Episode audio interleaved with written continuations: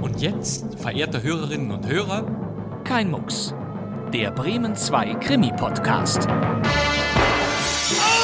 Wer ist der Mörder? Ich habe niemanden ermordet. Du hast ihn erschossen. Du kannst doch nicht im Ernst glauben. Was soll ich denn glauben? Sie wissen, man kann sich irren. Der Tote, Er ist tot. mein Mann. Ja, er ist tot. Tot, sagen Sie? Oder Selbstmord. Die Pistole. Wahrscheinlich Gift. Später hielt ich Mord für wahrscheinlich. Ich weiß es nicht. Dann sind Sie auch der Mörder. Ja. Nein! Also doch. Mein Name ist Bastian Pastewka und damit begrüße ich Sie zur neuesten und längsten Kein Mucks Krimi-Podcast-Ausgabe unserer Staffel, denn diesmal haben wir einen Top XL-Klassiker im Programm. Ganz Hollywood steht Kopf. Die Studios haben Trauerflure aufgehängt. Dein Produzent hat einen Nervenzusammenbruch. Ist jemand gestorben? Na klar, Jemand, den wir kennen? na klar. Wer denn? Du. Das nun folgende Radio Bremen Hörspiel stammt aus dem Jahr 1958 und führt uns auf die düstere Seite Hollywoods, in die Zeit, als große Filmstars noch Doubles engagierten, um Öffentlichkeitsarbeit zu leisten. Cary Garth ist so ein Filmstar, doch der gerät schon bald in die Finger schmieriger Ganoven und wird von der Polizei gejagt. In Hollywood ist alles möglich, selbst das hier. Tja, hören Sie Radio Bremen Allstars wie Josef Dahmen, Ernst von Klippstein, Friedrich W. Bauschulte, Herbert Steinmetz und natürlich Gudrun Daube in Gala-Vorstellung von Bert Brix nach einem Roman von Richard Sale. Die Regie hat Günther Siebert.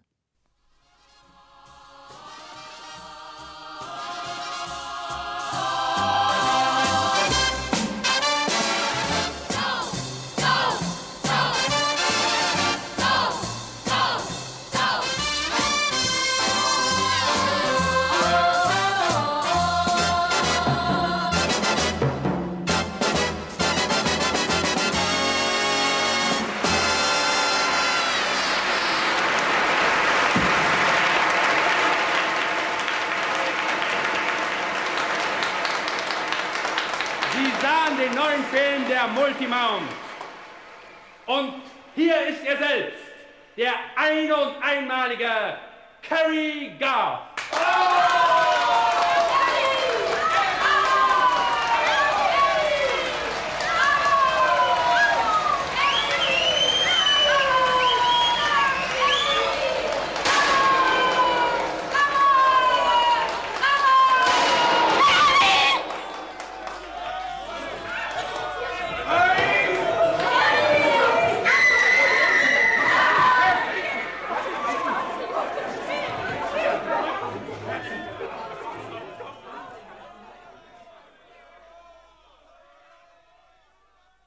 Ist denn das die Möglichkeit? Ach, geh doch weg, ich schlafe. Du kannst jetzt nicht schlafen. Du wach endlich auf. Äh.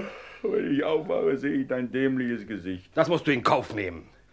Ich bezahle dich dafür, dass du mir Teenagers, Filmproduzenten und Finanzbeamte und das ganze übrige Hollywood vom Halse hältst. Ja, ja, ja. Ja, ja, ja. Ich habe dir gesagt, dass ich zwei Wochen lang keinen Menschen sehen will, am wenigsten dich. Steh auf. Ich werde dir dann alles erklären. Wir müssen schleunigst von hier verschwinden. Ich habe Urlaub.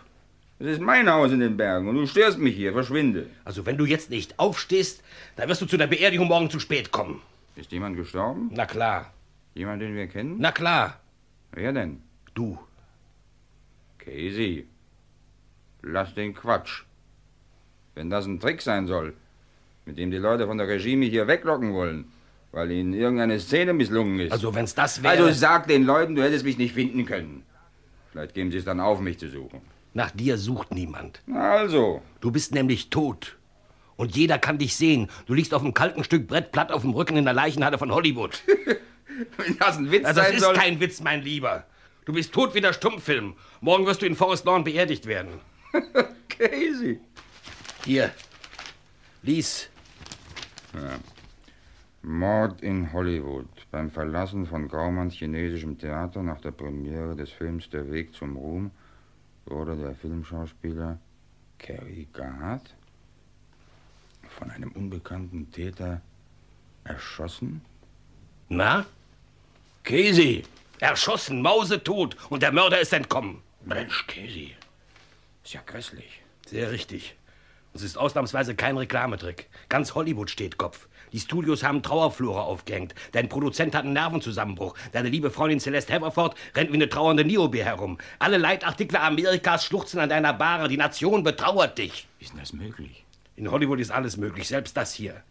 Denk drei Tage zurück, dann wird dir alles klar werden. Drei Tage. Äh, der Film war abgedreht Ed Holly schrie im Atelier. Schluss! Die Szene ist gestorben! Ton aus! Licht weg!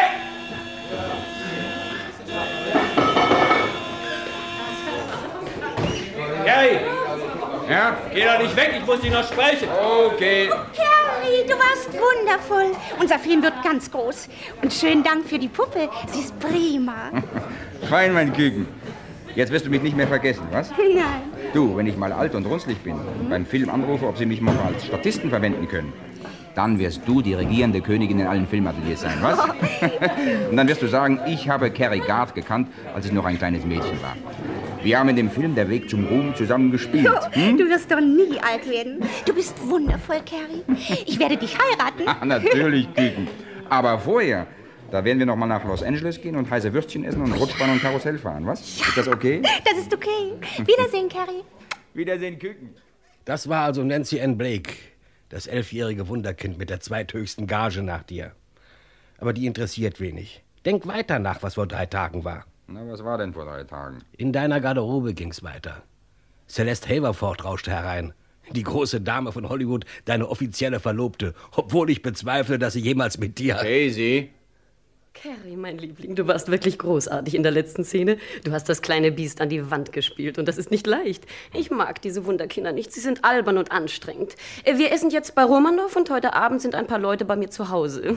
Alle wollen den Film feiern. Ich fürchte, es ist einer deiner besten. Aber du wirst doch nicht diesen grässlichen Querbinder tragen, mein Liebling, nicht wahr? Nein, meine Liebe. Wir haben sie sanft rausgeschmissen und auf später vertröstet. Du hattest an dem Tag gar keinen Nerv für ihre wundervoll polierte Schönheit und wolltest Ruhe haben. Und was kam dann? Dann kam erst mal Ed Hawley, der große Regisseur. Carrie, es kann sein, dass ich dich beim Schnitt nochmal brauche. Kann man dich erreichen? Entweder in Hollywood oder in Palm Springs. Na fein, ruh dich gut aus, mein Junge. Wir sehen uns ja dann bei der Premiere am Dienstag. Hm. Premiere am Dienstag. Das ist in drei Tagen. Na, da ruhen Sie sich mal schön gründlich aus, Mr. Garf. Komm, wir gehen jetzt nach Hause und packen deine Koffer wieder aus. Nichts wirst du auspacken. Ich werde in meinem Blockhaus nach Arrowhead hinauffahren und niemand und nichts wird mich daran hindern. Du kannst doch nicht einfach von der Premiere wegbleiben. Na, ob ich das kann. Also, was meinst du, was die Presse aus dir macht? Ich bin dein Presseagent und ich sage dir, sie werden dich in der Luft zerreißen.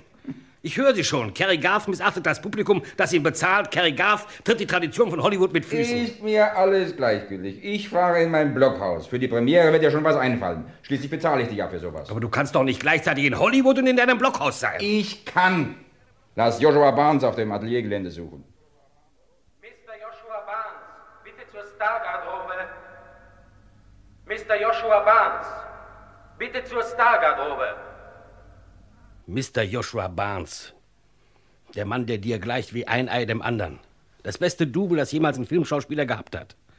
Abgesehen von Kleinigkeiten gab es doch nur zwei Dinge, die unterschiedlich bei euch waren: Bankkonto und Charakter. Beides war bei dir besser. Es war deine grandiose Idee. Joshua Barnes sollte am Premierenabend deine Rolle spielen. Und er hat sie so gut gespielt, dass er jetzt eine prominente Leiche ist. Aber wer konnte denn so etwas an? Es musste ja schief gehen. Ich hab dich gewarnt. Aber du hattest mich doch erst auf den Gedanken gebracht. Einmal sagtest du, ihr, ihr seid eine aufgespaltene Persönlichkeit. Ich sehe dich an und sehe dabei deine positive Seite. Ich sehe Barnes an und sehe deine negative Na Seite. ja, ja, ja. Ja, ja, ja, und dann sagtest du noch, Carrie, wenn der spielen könnte und man seine Augen nicht sehe, dann könnte er dich spielen und fast alle Leute täuschen, nur mich nicht. Na ja, das hat er ja nun auch getan. Ah, der arme Kerl. Naja, aber er hat's hinter sich. Du hast noch allerhand vor dir. Ich? Jetzt begreife ich erst. Ja, warum hast du die Sache nicht aufgeklärt?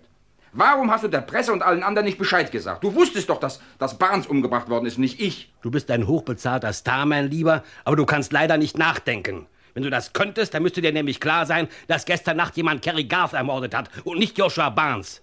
Was sagst du da? Wer wusste denn, dass Barnes an deiner Stelle zur Premiere gehen sollte? Niemand außer dir und mir. Und Barnes hat bestimmt mit niemandem drüber gesprochen. Die 100 Dollar Honorar für den Spaß waren ihm viel zu wichtig. Aber warum sollte mich jemand umbringen wollen? Ich habe keine Feinde. Der Mörder hat Barnes gemeint und nicht mich. Nein, Barnes war am Premierenabend Kerry Garth. Niemand wusste Bescheid. Ich war den ganzen Abend mit dem Mann zusammen. Auch Celeste hat ihn nicht erkannt. Als der Film zu Ende war, da strömten alle Leute raus. Da war eine Riesenmenge und Musik und so der ganze Zirkus. Und dann schob Ed Hawley Barnes aus dem Ausgang und zeigte ihn dem Publikum und sagte, hier ist er selbst, der eine und einmalige Kerry Garth. Alle klatschten wie wild und schrien deinen Namen und dann knallte es zweimal. Barnes fiel auf sein Gesicht. Er war sofort tot. Und dann setzte so eine Art Panik ein. Die Menge war im Dunkeln, alle Scheinwerfer waren auf Barnes gerichtet. Der Mörder konnte sauber entwischen. Teufel nochmal. Warum sollte mich denn jemand umbringen wollen? Ja, das habe ich mich schon bei den beiden anderen Mordversuchen gefragt. Bei den beiden anderen Mordversuchen? Naja, vor zwei Wochen im Atelier. Ein Scheinwerfer kam von der Beleuchterbrücke runtergesaust und hätte dich beinahe erwischt. Ach, das war doch ein Unfall. Die Elektriker haben gesagt, es sei unmöglich, dass ich das Ding von selbst gelockert hätte. Ich hab's dir nicht gesagt, um dich nicht zu beunruhigen. Ach, aber das ist doch nur. Naja, und dann die Geschichte mit dem Auto, das dich beinahe in den Abgrund am California Weg gestürzt hätte. In der Nacht, als du von Santa Monica nach Hause fuhrst. Die ganze Wagenseite hat er dir abrasiert. Das war ein betrunkener Autofahrer. Ja, ja, natürlich.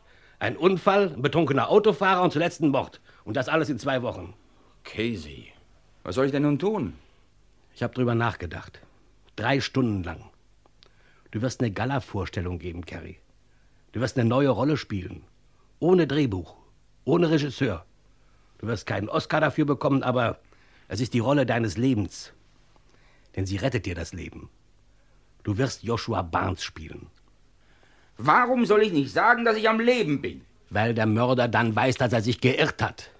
Du los jetzt, zieh dich an. Lass deine Sachen und den Wagen hier, ich fahre dich nach Hollywood. Was soll ich in Hollywood? Du wirst dich schön brav in die Wohnung von Joshua Barnes setzen und abwarten.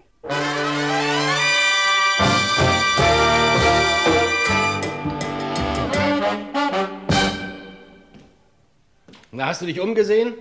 Auf die Dauer könnte ich mich hier nicht wohlfühlen. Hm, wie ein Star hat er nicht gewohnt. Aber für einen Statisten ist noch ganz hübsch. Wohnzimmer, Schlafzimmer, Küche. Na, sogar ein Gemeinschaftsbad ist im Garten. Naja, aber. Sieh dir mal diesen Kleiderschrank an. Das kann ich doch gar nicht tragen. Schreiende Karos, knallige Schottenmuster. Das ist ja grauenhaft. Wenn Celeste das sieht. Also hast dann- du immer noch nicht begriffen, dass du tot bist? Celeste interessiert sich nicht für Joshua Barnes. Casey, ich kann das nicht. Man kann nicht einfach in das Leben eines anderen Menschen hineingehen. Mit den Anzügen ist das nicht getan. Und außerdem, was gewinnen wir denn dabei? Na, Zeit. Haben Sie denn bei Barnes keine Papiere gefunden? Ja, konnten sie nicht. Ich habe dem toten Barnes in dem Durcheinander die Brieftasche aus dem Jackett gezogen. Mein Gehirn funktioniert eben. Hier, das sind alle seine Ausweise. Du, die Sache gefällt mir nicht. Ja, also mir auch nicht, aber wir müssen es trotzdem machen. Verhalt dich jetzt still, reg dich nicht auf und lass die Polizei herausfinden, wer die Schüsse am Premierenabend abgegeben hat. Sobald dir das gelungen ist, wirst du wieder blitzwieder auferstehen. Ja, und wie lange kann das dauern? Na, vielleicht bis morgen, vielleicht bis übermorgen, vielleicht bis in einer Na, Woche. vielleicht für immer. Nein, nein, nein, nein, nur nicht verzweifeln. Nicht? Komm, an die Arbeit. Wozu? Ich hab dir Schminksachen mitgebracht. Was denn? Du musst dein Haar dunkler färben. Barnes war ein paar Jahre jünger als du. Du musst dir einen Schnurrbart ankleben, bis dein echter drunter gewachsen ist. Ja, hier ist das Ding. Scheißlich. Nur Barnes jammerte vor ein paar Tagen, dass er das Ding abrasieren musste. So, hier hast du noch eine dunkle Brille. Die musst du immer tragen. Deine Augen sind blau, seine waren grau. Und dann trug er einen Scheitel. Denk dran. Hier ist ein Foto. Und dann klebt dir ein Pflaster über die Augenbrauen. Wozu denn das nur wieder? Und du bist eben mit dem Schädel irgendwo gegengerannt. Kleine Gehirnerschütterung. Dein Gedächtnis lässt dich manchmal im Stich. Ja, ja, doch ja, nicht das ist gut, wenn dir seine Freunde über den Weg laufen und du nicht weißt, was los ist. Na schön, das kann ich notfalls spielen. Da kannst du Klavier spielen. Nee, äh, naja, ein bisschen. Nur Barnes konnte auch ein bisschen. Er spielte nachts im Cucaracha Club im Sunset Strip. Begleitete eine Sängerin namens Linda Colby. Aber Menschenskind, ich kann doch nicht im Cucaracha-Club Also Klavier das brauchst spielen. du doch auch nicht. Such das Mädchen auf, sage, sie soll sich einen anderen Klavierspieler suchen und verschwinde aus ihrem Leben. Ich weiß doch überhaupt nicht, was Joshua Berns für ein Kerl war. War der sympathisch, war ein Gauner. Na, niemand weiß viel über ihn. Er hat ganz für sich gelebt. Freunde kennt man nicht. So viel ich weiß, hat er auch keine Verwandten. Er war mal verheiratet, aber ich habe nicht herausgefunden, wo und mit wem. Merkt ihr das alles ganz genau? Barnes war 31 Jahre alt, ist in New York geboren, hat ein bisschen Klavier gespielt in verschiedenen Kapellen und war dann dein Double. Hm. Nur viel Geld hat er nie verdient, aber ausgegeben hat er immer eine ganze Menge. So, und woher hat er es? Nun, Das weiß ich nicht. Da stand nicht in Papieren der Multiman Studios. Du musst das alles selbst rausbekommen. Spiel deine Rolle vorsichtig und so, wie die Dinge auf dich zukommen.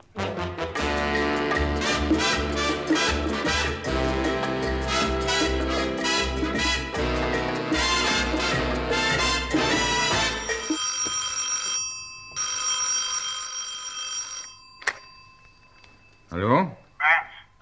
Ja, und? Wer muss mich sprechen? Also, Komm mir bloß nicht so. Wo hast du in den letzten drei Tagen gesteckt? Meine Um Sache. 9 Uhr bist du im Kogaratscha. Ich rate dir, komm, sonst lass ich dir von ein paar Jungs abholen. Hast du mich verstanden? Bin ja nicht taub. Bring das Geld mit. Hey, hallo! Ah, Verdammt nochmal. Kukuratscha. Hm, Klavierspieler war auch noch.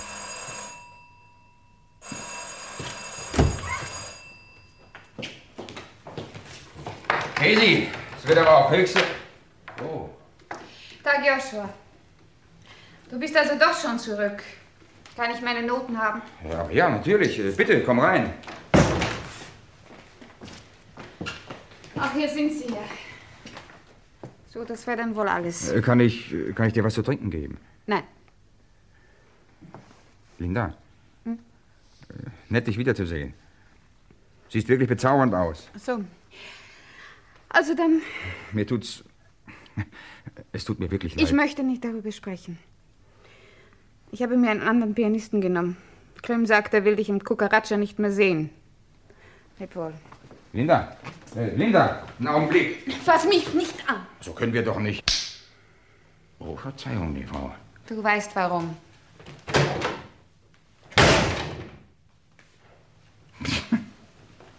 Dieser Herr Barnes muss ja ein reizender Knabe gewesen sein.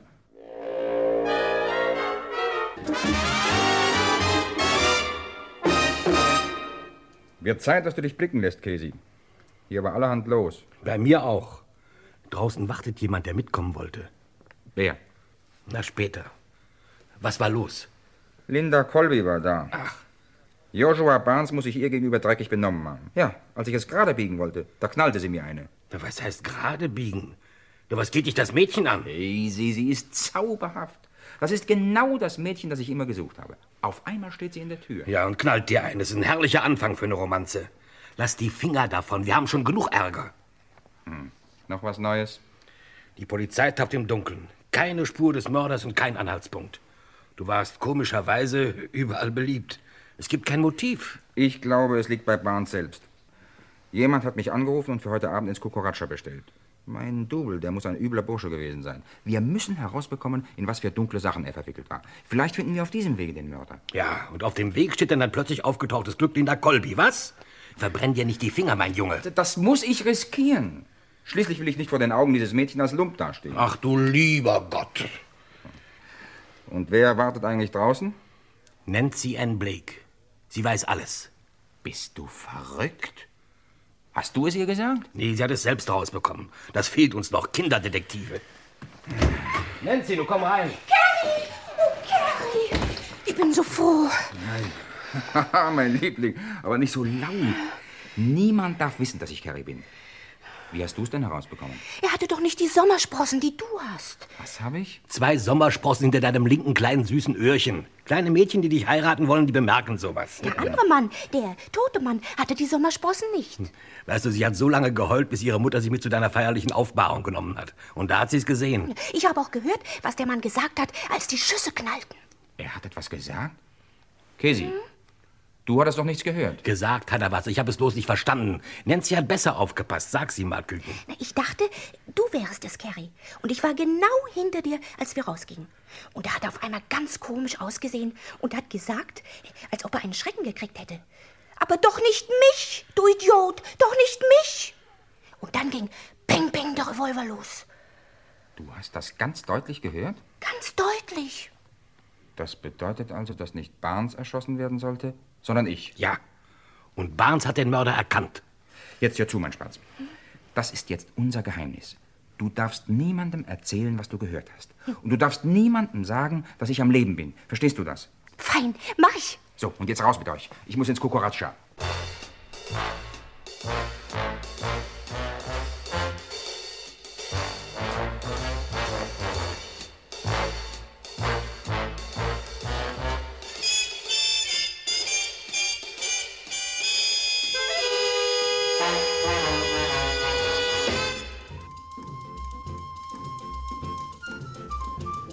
Whisky Soda.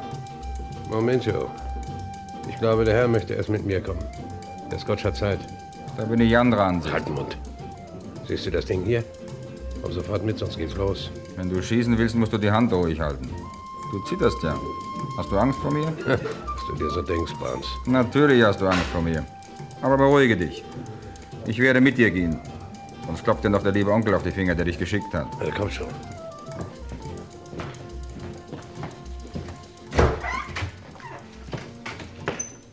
Ach, sieh an, unser lieber Freund Barnes.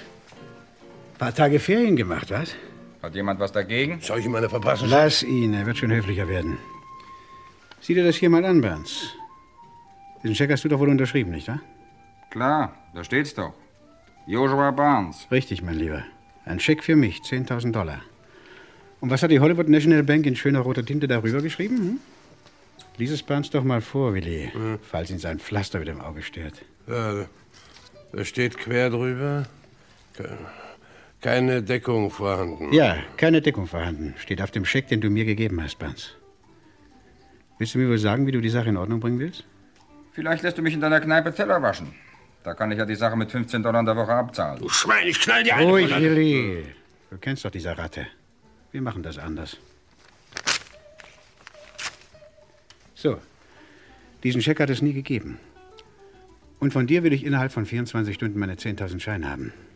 Wenn du den Termin nicht einhältst. Du verstehst, was ich meine, Barnes. Naja.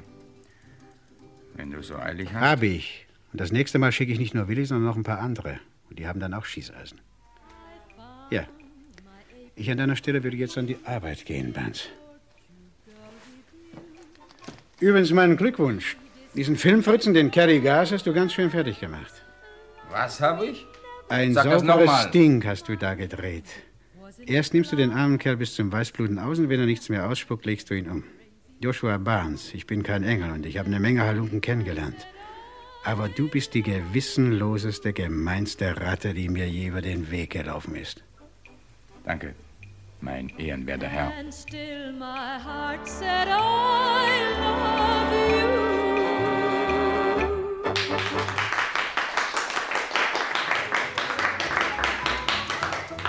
Hallo, Linda. Du hast wunderbar gesungen. Aber dein neuer Pianist ist schlecht. Ich. ähm, Tanzen wir? Gut, wenn du willst.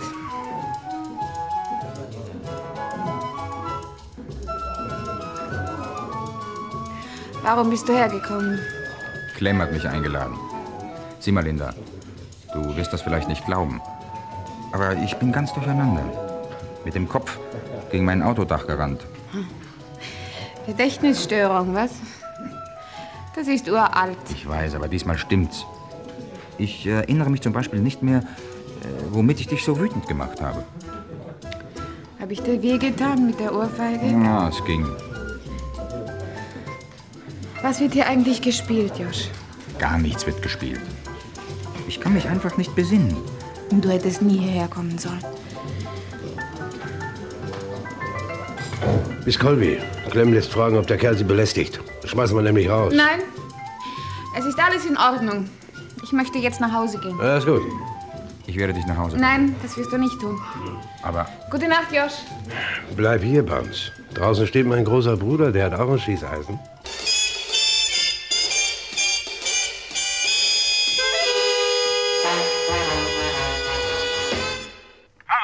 Casey, ich brauche sofort 10.000 Dollar. Da bist du verrückt, so viel habe ich nicht. Anständiger Mensch braucht nicht mitten in der Nacht 10.000 Dollar. Aber ich bin kein anständiger Mensch mehr. Ich bin jetzt Joshua Barnes. Ja, auch der muss mal schlafen. Ruf mich morgen wieder an. Oder versetz deine Manschettenknöpfe. Casey, Casey! Hallo! Verdammt nochmal.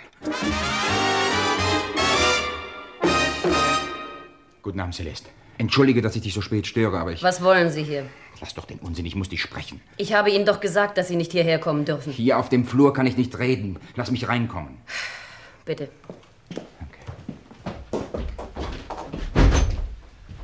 Du bist der einzige Mensch, der mir jetzt helfen kann. Ich brauche Geld. Ich habe kein Geld, Joshua Barnes. Sieh mich doch genau an, Celeste. Ich bin Carrie. Oh, Kein Grund, ohnmächtig zu werden. Ich bin kein Gespenst. du bist es wirklich. Aber ich sah. Ich sah dich doch in dem Sarg. Der Kerl in dem Sarg war der gleiche Barnes, dem du verboten hattest, hierher zu kommen. Übrigens, wieso eigentlich? Was hattest du mit Barnes zu tun? Hat er dich erpresst? Ach, Unsinn, Carrie. Womit sollte er das? Celeste, ich brauche sofort 10.000 Dollar. Ich kann an mein eigenes Geld nicht heran.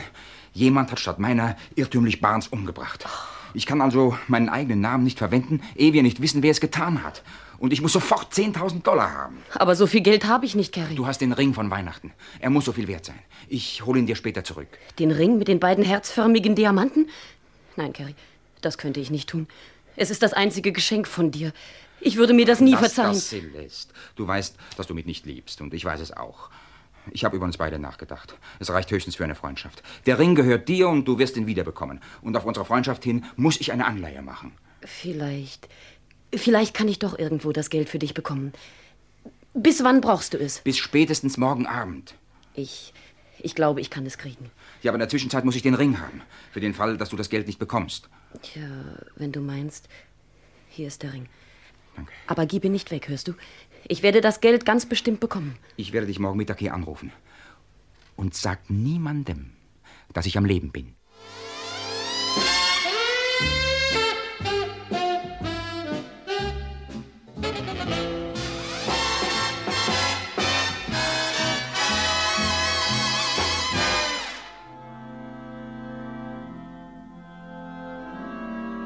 Ist ein schöner Zug von ihm, Mr. Barnes. Dass auch Sie unserem lieben verstorbenen Kerry Garth die letzte Ehre erweisen wollen. Casey, du verdammter. Sehr trauriger Anlass, nicht wahr? Er war einer meiner teuersten Freunde. Leider war er dumm. Was Sie nicht sagen. Sehen Sie sich Katie Henshaw an, wie sie um Carrie Garth trauert. Ah ja?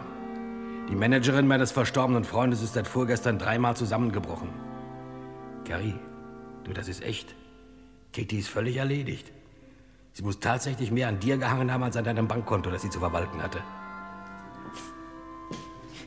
Nehmen Sie sich an dieser Trauer ein Beispiel, Mr. Casey. Mein Beileid, Miss Henshaw. Wie?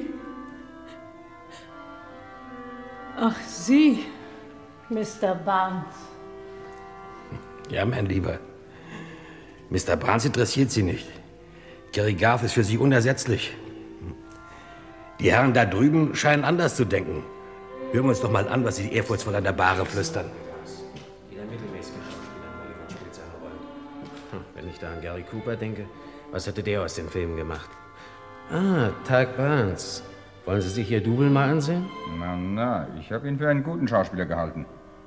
Haben Sie das als Werbeschiff der Multimount immer gesagt, O'Shea? Ah, In dem Beruf sagt man viel.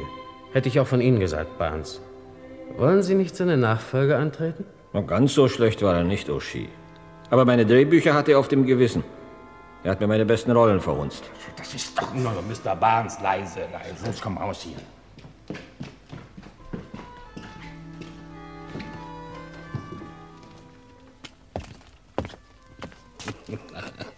Die machen dich da drin ganz schön fertig, was? diese Ratten. Du weißt, wie sie um mich herumschwänzelten, solange ich noch am Leben war. Na, da siehst du, was du an mir hast. Ich hab dir immer die Wahrheit gesagt. Deshalb hast du mich auch so schlecht bezahlt. Ach, lass das jetzt. Casey, ist dir nie der Gedanke gekommen, dass der Mörder doch Barnes gemeint hat und jetzt nur darauf sind, wie er mich möglichst rasch umlegen kann, um seinen Irrtum wieder gerade zu biegen? Aber es war kein Irrtum. Keiner außer dir und mir hat was von der Sache gewusst. Also das muss ein Ende nehmen. Dieser Kerl hat alles Mögliche verbrochen. Ich habe das Gefühl, dass er einen Haufen Feinde hat, die nur darauf warten, mich umzubringen. Naja, ist mir schließlich egal, ob ich als Kerry Garth oder Joshua Barnes in der Leichenhalle liege. Also du gibst der Polizei doch noch einen Tag Zeit. Vielleicht haben sie bis dahin ein Tatmotiv. Wenn ich denen noch weitere 24 Stunden gebe, kostet mich das 10.000 Dollar. Also ruf mich heute Abend an. Wir müssen uns treffen. Also gern. Und jetzt, Mr. Barnes, erlauben Sie, dass ich meinem früheren Brötchengeber die letzte Ehre erweise.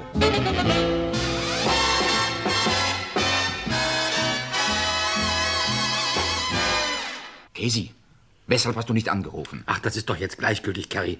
Celeste Haverford ist tot. Celeste? Erschossen. In ihrem Schlafzimmer.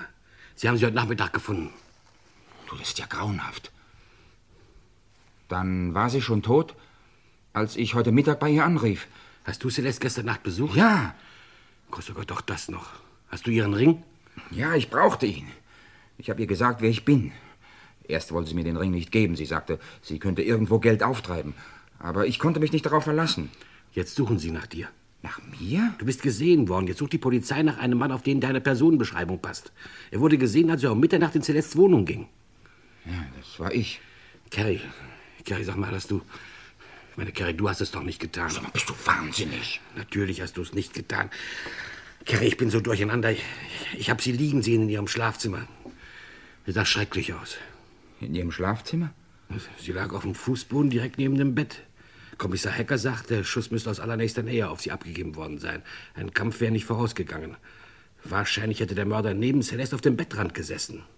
Ich glaube, sie ist umgebracht worden, weil sie wusste, dass ich am Leben bin. Das kapiere ich nicht. Sie wusste, dass ich nicht Joshua Barnes war. Hätte ich es ihr nicht gesagt, dann hätte ich den Ring nicht bekommen. Und selbst dann wollte sie ihn mir nicht geben. Sie sagte dauernd, sie wollte wegen des Geldes jemanden anrufen. Ja, und das hat sie auch getan. Ja, und? Casey, begreifst du denn nicht? Um das Geld zu bekommen, musste sie sagen, dass ich am Leben bin. Und der Mann, den sie angerufen hat, das ist der Mörder. Daran könnte was sein. So bitte versuch festzustellen, wo sie gestern Nacht angerufen hat. Ich werde die Sache mit Kommissar Hecker besprechen. Der sucht vor allen Dingen den Ring von Celeste. Wo hast du ihn? Ich habe ihn an einen Herrn geschickt, dem Barnes 10.000 Dollar schuldet. Aber jetzt beeil dich. Die Sache muss ein Ende nehmen. Wer auch immer der Mörder ist. Jetzt weiß er, dass Kerrigat am Leben ist.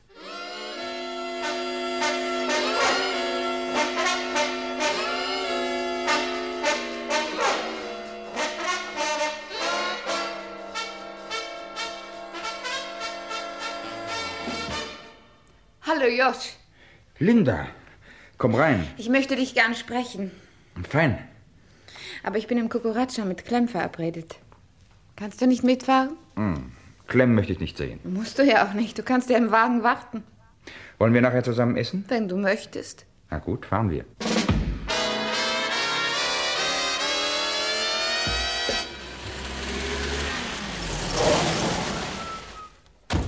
Linda, bitte, mach schnell, ich warte hier. Ich hab dir allerhand zu sagen. Vielleicht erklärst du mir dann auch, wie du die beiden umgebracht hast. Was sagst du da? Na, steig aus, Barnes. Wir werden dir im Club alles erklären. Und wenn du in irgendeine Tasche greifst, dann knall ich dir ein kleines Loch in den Bauch. Also los, gehen wir. Boss, hier ist er. Ja, ist gut. Linda, du solltest nicht mitkommen. Bitte geh jetzt wieder. Nein, ich bleibe. Sie will bestimmt ihre 30 Silberlinge abholen, Clem. Halt's Maul! Linda, wir müssen mit diesem Burschen deutlich reden. Du solltest lieber gehen. Du hast mich gebeten, ihn hierher zu bringen. Jetzt bleibe ich. Linda, es handelt sich um einen Mord. Ich möchte nicht, dass du in diese Geschichte verwickelt wirst. Dann hättest du ja Willi zu ihm schicken können. Dann hätte es eine Schießerei gegeben. Ich wusste, dass er mit dir freiwillig kommen würde. Naja, und nun ist er ja hier. Ruf die Polizei an. Das habe ich schon getan. Darf ich mal fragen, was das alles heißen soll? Du wirst von der Polizei wegen Mordes gesucht. Wir werden gleich hier sein.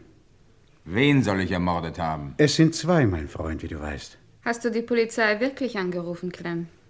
Na, natürlich. Ja, die freuen sich schon auf ihn. Gut, dann gehe ich. Herzlichen Dank, schöner Lockspitzel. Wer einen Mord auf dem Gewissen hat, sollte nicht so sprechen, Joshua Barnes. Na, nur wollen wir mal. Moment, Willi. Hat er ein Schießeisen? Hm, hat er nicht. Was soll das Theater? Du hast mir deinen Ring geschickt. Ja und? Na und? Der ist nichts wert. Quatsch. Er bringt bestimmt 12.000 Dollar. Der echte ja, aber dieser nicht. Das ist nämlich eine ganz billige Imitation. Was? Jetzt tu nicht so dämlich, Josch. Du kennst dich in Juwelen aus.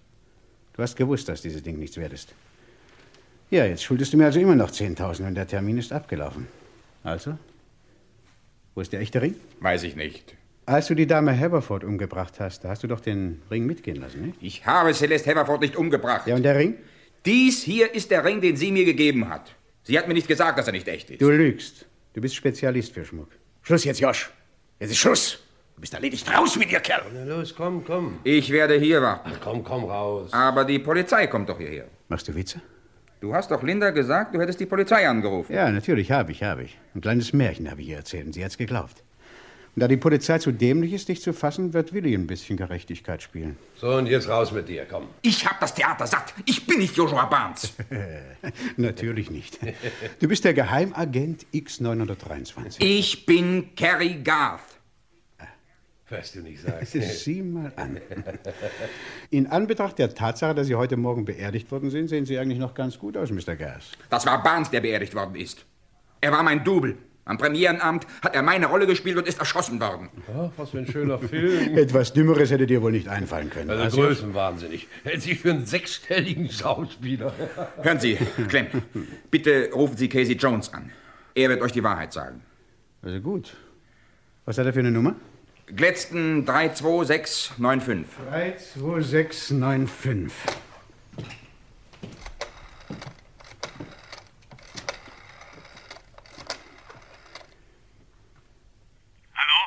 Lassen Sie mich mit ihm sprechen. Nee, damit du ihn unter Druck setzen kannst, was? Wahrscheinlich erbrechst du den armen Hund auch. Cashier Jones? Ja, was ist los? Wer spricht da? Das braucht Sie nicht zu kümmern. Sagen Sie mir doch ganz klar eines. Sie kann doch Gary Gas gut. Natürlich, dumme Frage. Ist Gary Gas am Leben oder nicht? Fragen Sie nicht so dämlich. Gary Gas ist tot. Danke. Tja, Pech gehabt, mein Lieber. Gary Gas ist tot. Das ist doch idiotisch. Natürlich wird er sagen, dass ich tot bin. Er sagt es, weil der Mörder hinter mir her ist. Willi, bring ihn endlich raus. Niemand wird deine Spur finden, Josh. Du brauchst dir um den bösen kleinen Mörder keine Sorgen mehr zu machen.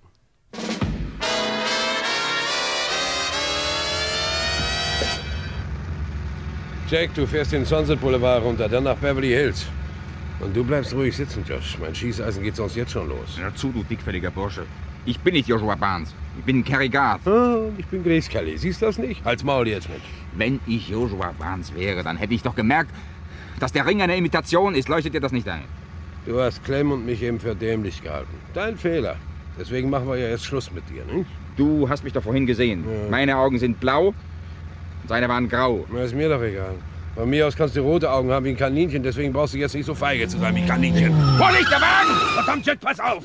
Lass den Revolver los! Schieß doch! Na los, schieß doch! Nimm deine Finger von der Trommel! Hast du sie im Gesicht lieber?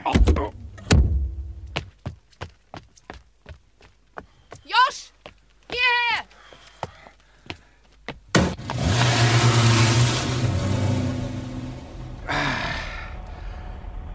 Du bist gerade im richtigen Augenblick gekommen, Linda.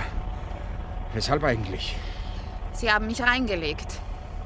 Sie haben gar nicht die Polizei angerufen. Sie wollten dich umbringen. Richtig. Ich habe vor dem Club gewartet, um zu sehen, ob die Polizei kommen würde. Es kam aber nur Willi und Jack. Und die stießen dich aus dem Haus in den Wagen. Da wusste ich Bescheid. Na, ich bin euch nachgefahren und habe meinen Wagen an der Kreuzung einfach quer vor euch gestellt. Ja, und jetzt hast du mich für die Polizei gerettet. Josh, hast du das Mädchen erschossen? Nein, und ich bin auch nicht Josh. Ich bin Kerry Garth. Natürlich glaubst du mir nicht. Clem und die anderen haben mir auch nicht geglaubt. Och, wenn ich das bloß alles gewusst hätte. Nimm die Sonnenbrille ab. Du hast blaue Augen und die von Josh waren grau. Ach, dem Himmel sei Dank. Endlich merkt's mal einer. Der andere Mann, der beerdigt wurde, war also... Barnes. Er ist aus Versehen erschossen worden. Er sollte mich treffen. Barnes war mein Double. Ja, ich weiß. Und du hast dich in ihn verwandelt, bis sie den Mörder haben. Du bist nicht nur schön, du bist auch intelligent.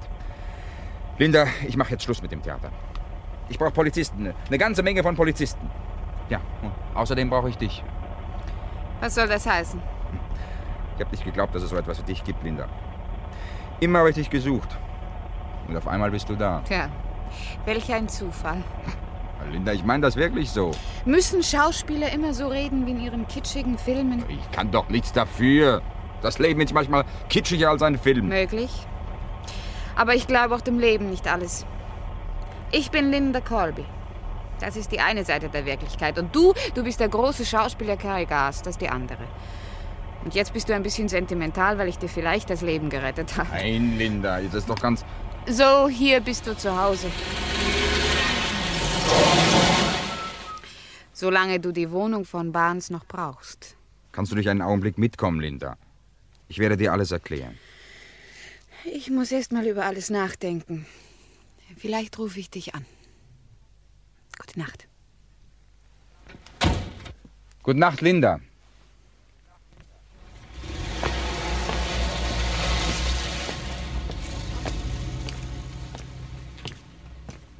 Mr. Barnes? Haben Sie mich aber erschreckt. Tut mir leid. Mein Name ist Shane Hecke. Ich bin Leutnant in der Mordkommission von Los Angeles. Oh, wie freue ich mich, Sie zu sehen. Ach, wirklich? Ich wollte Sie gerade anrufen. Äh, gibt's was Neues im Fall Kerry Garth? Wir haben den Mörder gefasst. Das ist doch großartig. Ja. Haben Sie etwas dagegen mitzukommen? Nein, wohin? Ins Polizeipräsidium. Sie sind verhaftet wegen Mordes an Kerry Garth.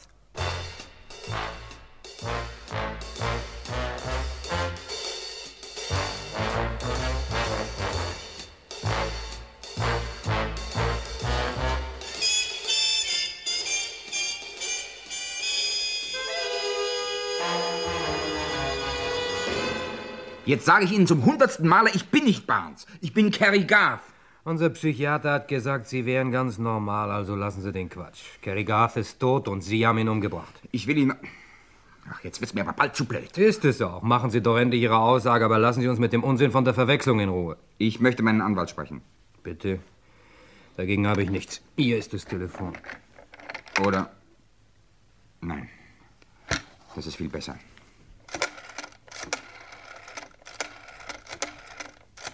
Hey, das ist doch die Nummer von Casey Jones. Richtig. Und der wird Ihnen bestätigen, was ich Ihnen gesagt habe. Da wird sich niemand melden. Warum nicht? Machen Sie doch keine Witze, Sie. Dann reden Sie, was ist mit Casey Jones los? Na, wenn Sie es nicht wissen, Barnes. Ich bin nicht Barnes zum Teufel. Möglich. Ich jage hinter dem Mann her, der den anderen im chinesischen Theater umgebracht hat. Der Celeste Haverford erschossen hat. Ich will den Mann kriegen, der um ein Haar Casey Jones umbrachte. Casey? Erledigen Sie Ihren Anruf. Was ist mit Casey los? Ist er verletzt? Heute Morgen lebt er noch. Seit Tagen bewusstlos. Gottes Willen. Ich hätte wissen müssen, dass etwas nicht mit ihm stimmt. Er hätte mich sonst nicht so sitzen Los, lassen. erledigen Sie jetzt Ihren Anruf.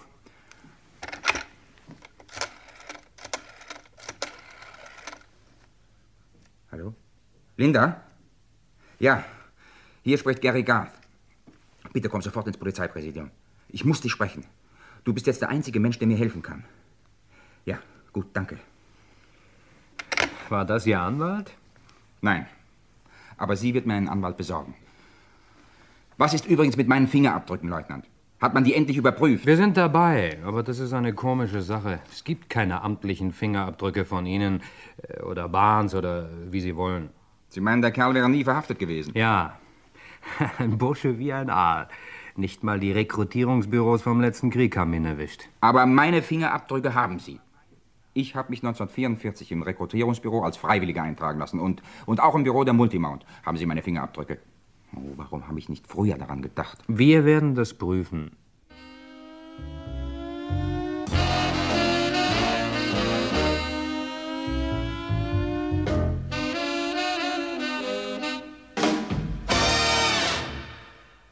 Wie geht's dir, Carrie? Ich habe mir Sorgen gemacht. Wirklich? Na, dann geht's mir schon besser. Aber gut geht's mir nicht, Linda. Du musst mir bitte einen Anwalt besorgen. Meiner bekommt einen Schlaganfall, wenn ich ihm erkläre, was los ist. Ja, ich werde Clem fragen. Clem? Ja, glaubst du das? Solche Leute haben die besten Anwälte. Das ist nun mal so. Na gut. Und was ist mit Casey Jones los? Seinetwegen haben sie dich verhaftet. Er ist angeschossen worden und lebensgefährlich verletzt. Als die Polizei ihn fand, da hat er immer wieder gesagt, Joshua Barnes, Joshua Barnes. Seitdem ist er bewusstlos. Man gibt ihm nicht viel Chance. Der arme Kerl. Aber diese verdammten Idioten. Die denken jetzt, er wollte ihnen den Namen des Mörders nennen. Er konnte ihnen ja nicht sagen, sie sollten sich mit Kerry Garth in Verbindung setzen. Er musste ja Joshua Barnes nennen. Oh, ist das ein Durcheinander. Kai, äh, kann ich noch etwas für dich tun? Ja, kümmere dich um Casey. Besorg ihm die besten Ärzte, schick ihm Blumen, sag ihm, er soll am Leben bleiben. Und schick mir Katie Henshaw, meine Geschäftsführerin. Sie muss sofort kommen. Bitte, Linda, du musst mir helfen, ja? Natürlich, ja. Und äh, sei mir nicht böse, dass ich dir einfach gesagt habe, dass ich dich brauche. Ah, Vielleicht könnte ich mich daran gewöhnen. Eine Runde haben Sie gewonnen. Die Fingerabdrücke stimmen. Sie sind Kerry Garth. Na also, dann ist also jetzt alles in Ordnung. Sie machen keine guten Witze. Da ist der Mord am Premierenabend. Da sind Ihre Fingerabdrücke im Mordzimmer von Celeste Haverford. Und vielleicht stirbt auch noch Casey Jones. Ja, was hab ich denn mit all dem zu tun? Werden wir rauskriegen. Jedenfalls haben Sie kein Alibi für die Premiere. Und Sie haben zugegeben, dass Sie Celeste Haverford in der Mordnacht besucht haben. Also dann noch lieber ein Polizist ohne Fantasie. Welches Motiv hätte ich denn haben sollen für die beiden Morde? Sie sind dahinter gekommen, dass Barnes Miss Haverford besser kannte, als Ihnen das Recht war. Dann haben Sie den Schwindel mit der Premiere inszeniert, haben Barnes erschossen und sich später auch an Ihrer früheren Verlobten gerecht. Ja, Und Casey benutze ich als Ausrede und verpasse ihm eine Kugel, damit er nicht mehr reden kann. Ein ganz schlechter Filmleutnant. Nimmt Ihnen kein Verleiher ab. Werden wir sehen, Mister. Vorläufig ist erst einmal Zwischenakt. Ich muss ihn nämlich leider rauslassen. Ihr Freund, der Kukuracha-Boss Clem Gonigal, hat einen gerissenen Anwalt. Der hat rausgekriegt, dass wir sie im Augenblick nicht mehr festhalten können, weil der Haftbefehl auf Joshua Barnes lautet und nicht. Aber der Film geht weiter, Mister. Ich krieg sie schon.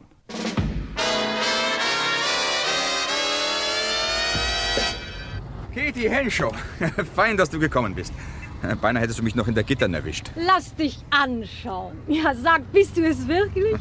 Bist du es, mein Junge? Darauf kannst du dich verlassen, Goldfee. Carrie, Carrie, wie konntest du mir sowas antun? Bei der Beerdigung dachte ich, mir bricht das Herz. Ah, Das war Caseys Idee. Er hat sicher auch nicht Unrecht gehabt. Der Täter hat ja nicht aufgehört zu morden. Jetzt denkt die Polizei auch noch, ich wär's. Ah, Das ist ja verrückt. Und was jetzt? Also tu nie wieder etwas, ohne mich zu fragen, hörst du? Also Dann bitte. kann dir eben sowas nicht passieren. Kitty, ich hab's jetzt sehr eilig. Und hier auf der Straße können wir nicht reden. Nur ganz kurz ein paar Fragen. Dieser Spielclubbesitzer von Kukoratscha behauptet, Barnes hätte mich laufend erpresst. Hat Barnes jemals größere Summen von mir bekommen? Nein, nie. Bloß seine Gage für das Double-Spiel. Hm. Es gab also keine Schecks. Natürlich nicht. Ja, das müsste ich doch wissen. Äh, wie viel habe ich an Bargeld auf der Bank stehen? Das sind doch ungefähr äh, 100.000 Dollar, nicht? Würdest du dir deine Bankauszüge ab und zu mal ansehen und nicht alles mir überlassen, dann würdest du es wissen, ohne zu fragen. Katie, davon verstehst du mehr als ich. Also wie viel? Du hast recht, es sind 100.000 Dollar. Gut, und nun will ich mich erstmal rasieren. Ich rufe dich dann an. Ich muss herauskriegen, welche Verbindung es zwischen Barnes und mir gab. Ich glaube, dann kommen wir dem Mörder auf die Spur. Weidmanns Heil, Carrie. Und lass dich nicht wieder einfangen.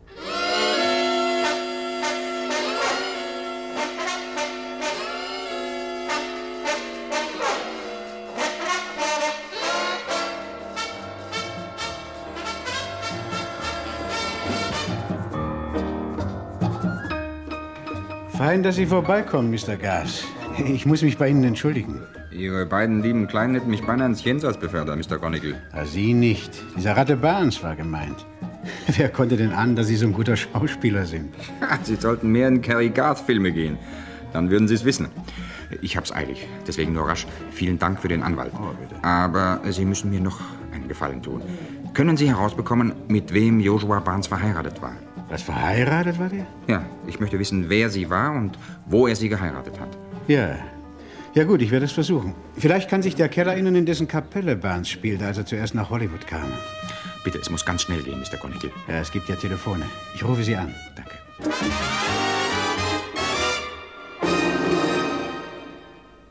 Ich bin nur mitgekommen, weil ich mal wissen möchte, wie es im Haus eines Filmstars aussieht, Carrie Gas. Weshalb du mitgekommen bist, ist mir ganz gleichgültig. Hauptsache, du bist da. Und das ist schön. Komm, hier herein. Hey, was denn hier los? Oh, äh, Mr. Garth, es tut mir leid, aber... ähm, Raus, Leutnant, hier ist mein Haus. Und hier ist mein Haussuchungsbefehl. Und was haben Sie für dunkle Geheimnisse entdeckt? Bei Ihnen nichts, aber bei Barnes. Das ist mir völlig Das gleich- kann Ihnen nicht gleichgültig sein, Mr. Garth. Ich war auf der Bank von Joshua Barnes. Wussten Sie, dass die Banken von allen eingehenden Schecks einen Mikrofilm machen? Nein. Und? Dabei kam heraus, dass Ihr Namenszug auf sechs Schecks zu finden war, die Barnes auf sein Konto eingezahlt hat. Insgesamt 60.000 Dollar. Ist doch nicht möglich. Mein Konto ist in Ordnung. Ich habe mit meiner Geschäftsführerin gesprochen. Die Schecks sind nie über mein Konto gelaufen. Hier, hier sind die Vergrößerungen des Mikrofilms. Wollen Sie abstreiten, dass Sie diese Schecks unterschrieben haben? Nein, Das, das scheinen ja tatsächlich meine Unterschriften zu sein. Aber ich habe nie in meinem Leben einen Scheck für Joscha Barnes unterschrieben. Alle Schecks sind durch Ihre Geschäftsführerin Kate Henshaw gegengezeichnet. Das müssen Fälschungen sein. Ich werde die Schecks einem Sachverständigen vorlegen. Das wär's für heute. Bleiben Sie doch bitte in Hollywood, Mr. Garth, ja? Hinausbegleiten brauche ich Sie wohl nicht. Sie haben mich auch alleine eingefunden. Och, Sie müssen nicht zu nachtragend sein, Mr. Garth. Merkwürdig. Verstehe das nicht. Ja, weißt du denn nicht immer, wie viel Geld du auf dem Konto hast? Mir ist Geld nicht so furchtbar wichtig. Jedenfalls nicht, seitdem ich viel verdiene. Deswegen habe ich auch eine Geschäftsführerin. Ich muss meine Bank anrufen.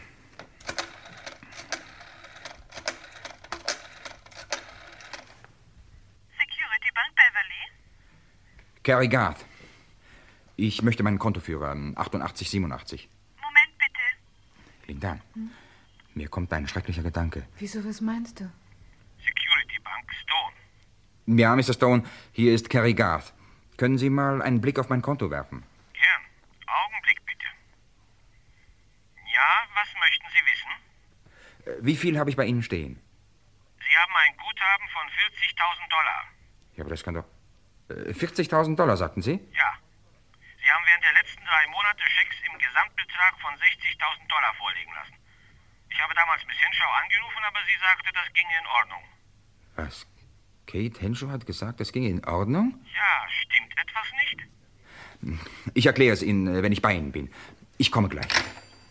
Carrie, du siehst ja aus wie ein Gespenst. Was ist denn los? Ich kann es einfach nicht glauben.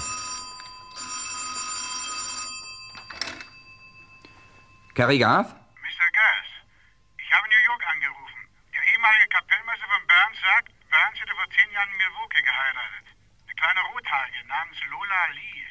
Ja, und, und wo ist die geblieben? Ja, die ging später als Filmerlebin nach Hollywood. Hat bei den Mutiel Studios gedreht. Ich werde die Muthiel sofort anrufen. Habe ich schon gemacht. Lola Lee war ein Versager. Sie hat das Filmen aufgegeben. Hat ihren richtigen Namen wieder angenommen. Lola Lee war ein Pseudonym. Ihr richtiger Name war... Catherine Henshaw. Hm. Ja, stimmt. Sonst noch Wünsche, Mr. Gas? Äh, nein, danke. Na, dann wären wir ja quitt. Ja, danke. Kate Henshaw? Einer der wenigen Menschen, denen ich rückhaltlos vertraut habe. Ja, aber wo bleibt denn da der Sinn? Warum sollte sie denn das... Ah, das ergibt schon einen Sinn. Einen kaltblütigen, mörderischen Sinn. Komm, gehen wir. Wohin? Zur Bank. Jetzt werden wir den Fall restlos aufklären.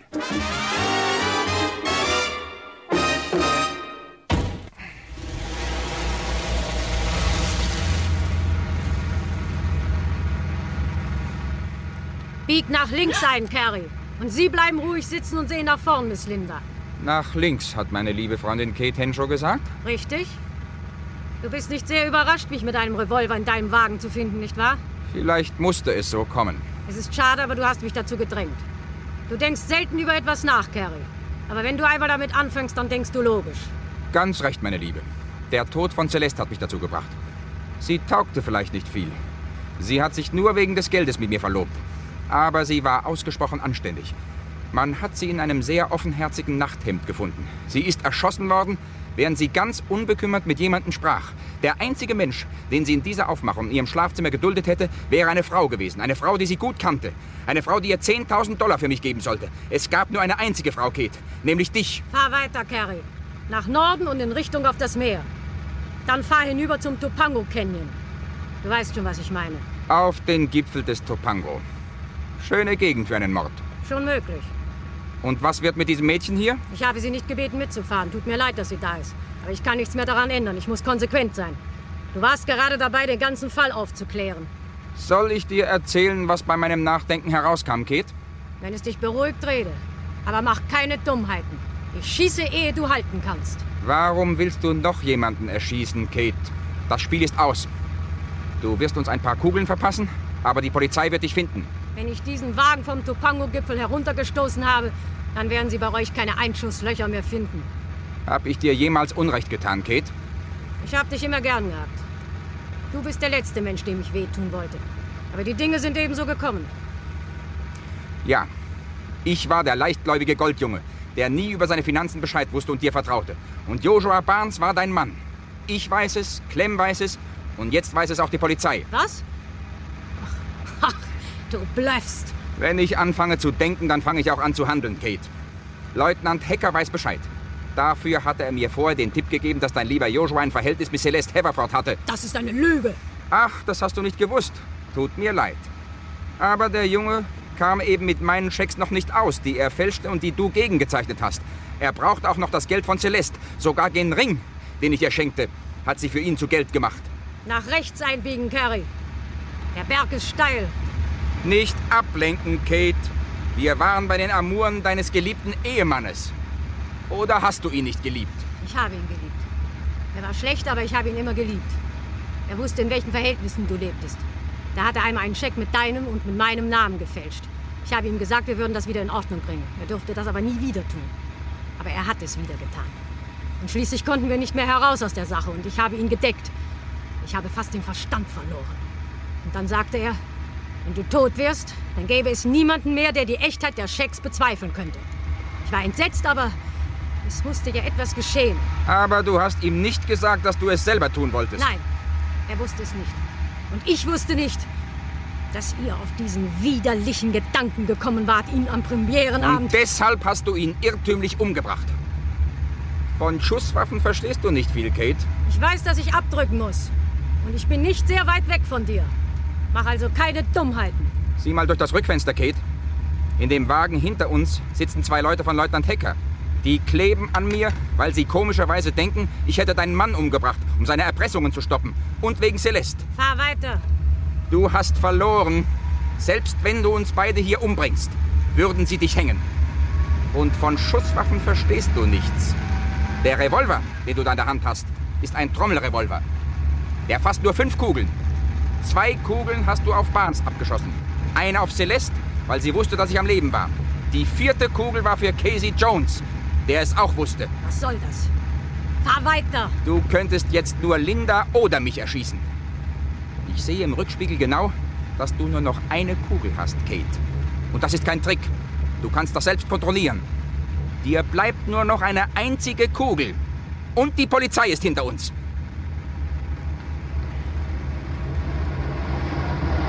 Jetzt sind wir oben auf dem Berg. Was sagst du jetzt, Kate? Ah. Nicht umsehen, Linda.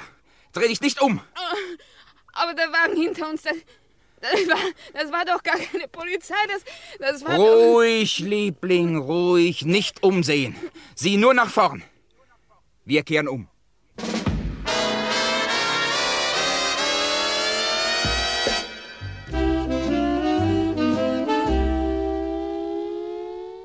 Gary, Ja? was wolltest du mir vorhin sagen, als wir vor den vielen Leuten ausgerissen sind? Tja, also. Also dieses schwarze Haar. äh, Das ist nicht mein richtiges Haar. Hm? Das ist gefärbt. Mein Haar ist schon ein bisschen grau. Das kann zu blauen Augen ganz gut passen. Ja, nicht? Und äh, ich bin noch nicht 35, wie es in den Filmzeitschriften steht. Ich bin äh, so gegen 38. Ach, Gary, ich bin da komisch. Mir würde es nicht einmal etwas ausmachen, wenn du 40 wärst. Wirklich? Ist ja großartig. Wunderbar. Ich bin nämlich 40.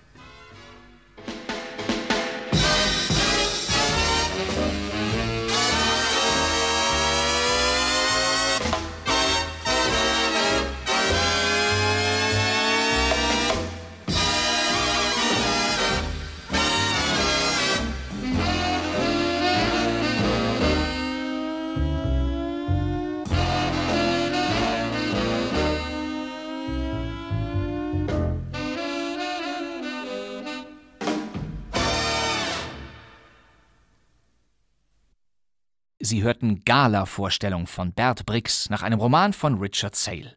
Es spielten Cary Garth, Ernst von Klippstein, Casey, Josef Dahmen, Linda, Dagmar Altrichter, Celeste, Herzlieb Kohut, Clem, Herbert Steinmetz, Katie, Marianne Grote, Willi, Bernd Wiegmann, Inspektor Shane, Friedrich W. Bauschulte.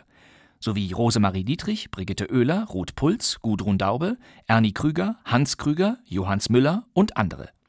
Regie führte Günter Siebert, das war eine Produktion von Radio Bremen und Gala-Vorstellung lief erstmals am 22. Juni 1958.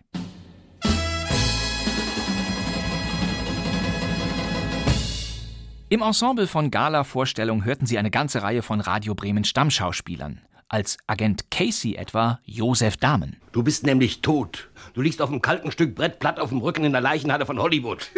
Josef Dahmen spielte in den 1960er Jahren in 71 Fernsehepisoden den Obersekretär und späteren Kommissar Koldehoff in den Hamburger Vorabendserien Polizeifunk ruft und Hafenpolizei. Der Kerl trug entweder Handschuhe oder hat den Stiel abgewischt. Aber für mich ist der Fall sowieso klar. Und wer ist der Mörder? Hm, Der Captain. Den Inspektor Shane in Gala-Vorstellung spielte Friedrich W. Bauschulte. Ich war auf der Bank von Joshua Barnes. Wussten Sie, dass die Banken von allen eingehenden Schecks einen Mikrofilm machen? Das wusste ich tatsächlich nicht. Wohl aber, dass diese Stimme dem langjährigen Radio Bremen Funksprecher Bauschulte gehörte, der später den Lieutenant Mike Stone alias Carl Malden in die Straßen von San Francisco sprach. Wenn du hier geboren wärst wie ich, dann wüsstest du, dass die Strömung unter der Brücke raus zum Meer geht und nicht in Richtung Land. Und auch das wusste ich nicht. Linda, es handelt sich um einen Mord. Ich möchte nicht, dass du in diese Geschichte verwickelt wirst. Auch Herbert Steinmetz, hier als Gangster Clem, spielte in vielen Radio Bremen Produktionen. Wir hörten ihn in Kein Mucks meist als undurchsichtige Verdachtsperson oder als Richter. Er wurde aber auch als Kriminalinspektor besetzt, in Paul Temple etwa, als entschlossener Kämpfer gegen Rauschgift, Schmuggel, Hochstapelei. Ja, alles, was wirklich eindringlich ist. Aber die Stimme That Forever Scared the Shit Out of Me gehört natürlich Ernst von Klippstein. Warum hast du der Presse und allen anderen nicht Bescheid gesagt? Du wusstest doch, dass, dass Barnes umgebracht worden ist, nicht ich. Hier in seiner Heldenrolle als Cary Garth, aber die Kassettenkindergeneration, zu der auch ich mich zählen muss, kennt Klippstein aus den drei Fragezeichen Hörspielkassetten. Und in einer Folge sprach dieser Ernst von Klippstein einen seltsamen Chinesen. Kleiner Drache vom Stamme des Matthias Green. Oh mein Gott. Ich bin 107 Jahre alt geworden. Ja, mit Hilfe der grünen Geisterperlen. Ich bin ein Meister der Hypnose. Ich weiß doch. Du wirst müde. Nein, bitte nicht. Sehr müde. Nein. Schlafe ein. Nein, nicht die Musik. Schlafe ein. Na? Schlafe. Schlafe. Nein! Ah, ah, Verzeihung, ich war kurz in Trance. Das war kein Mucks, der Krimi-Podcast von Bremen 2, immer mit fröhlichen Hörspielklassikern. Wir sind auf der Zielgeraden und in unserer vorletzten Folge am kommenden Donnerstag erwartet uns endlich der größte und berüchtigste Radio Bremen-Held aller Zeiten. Hm? Gestatten, mein Name ist Dickens. Dicky Dick Dickens. Dicky Dick Dickens. Machen Sie sich nicht lächerlich. Dicky Dick Dickens, die Rückkehr des Klassikers. Nächstes Mal. Ich danke Ihnen fürs Zuhören. Das wär's für heute. Mein Name ist Bastian Pastewka, ich sitze Im neuen Funksaal von Radio Bremen. und wir hören uns wieder in der nächsten Folge von Kein Mucks. Bis dann. Tschüss.